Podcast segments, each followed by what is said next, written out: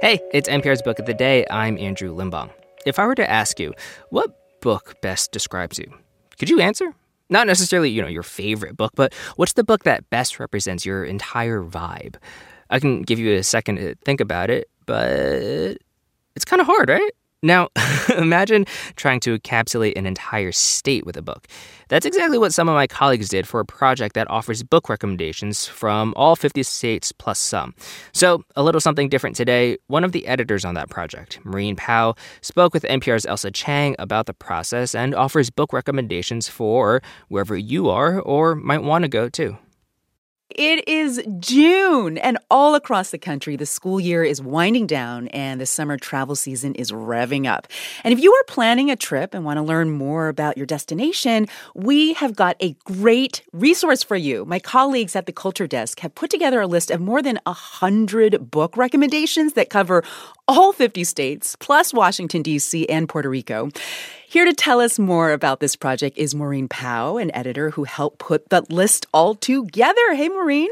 Hey, Ailsa. So tell us more about how you guys came up with this huge list. Yeah, it was a massive undertaking.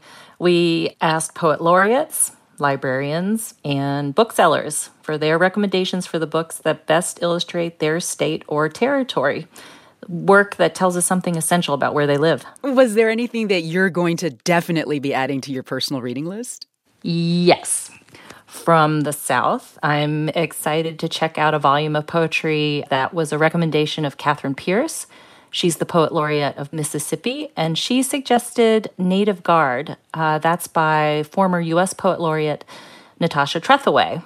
And the collection's named for the regiment of black soldiers who fought for the Union and in uh, Native Guard, Trethewey weaves their history in with her own memories of growing up in Mississippi.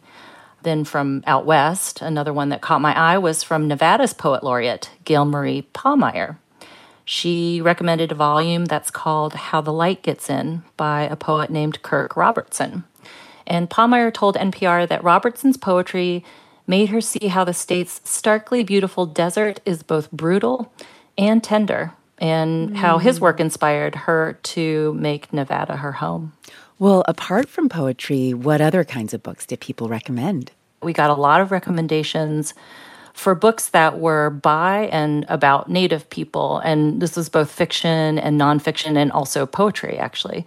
There are memoirs from Alaska. We have a book called Blonde Indian by Ernestine Hayes. And that book traces her roots to a Tlingit village in Juneau and also ties in, sort of intersperses native stories throughout her personal narrative. And um, there's also uh, short story collections. Uh, there's one called The Bead Workers by Beth Piatote, and that's a recommendation from Idaho.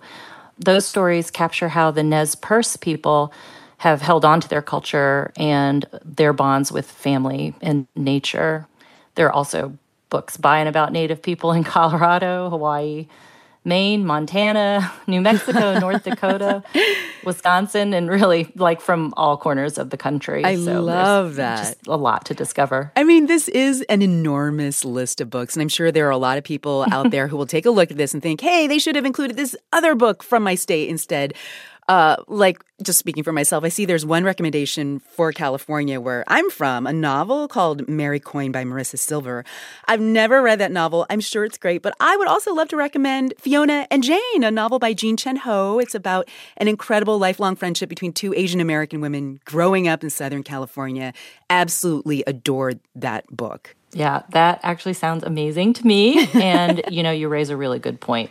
This, we should think about this list as sort of a starting point. And really, in fact, we want to hear from NPR listeners who we know are very opinionated about this kind of thing. oh, yeah. Um, so you can do just that at our website.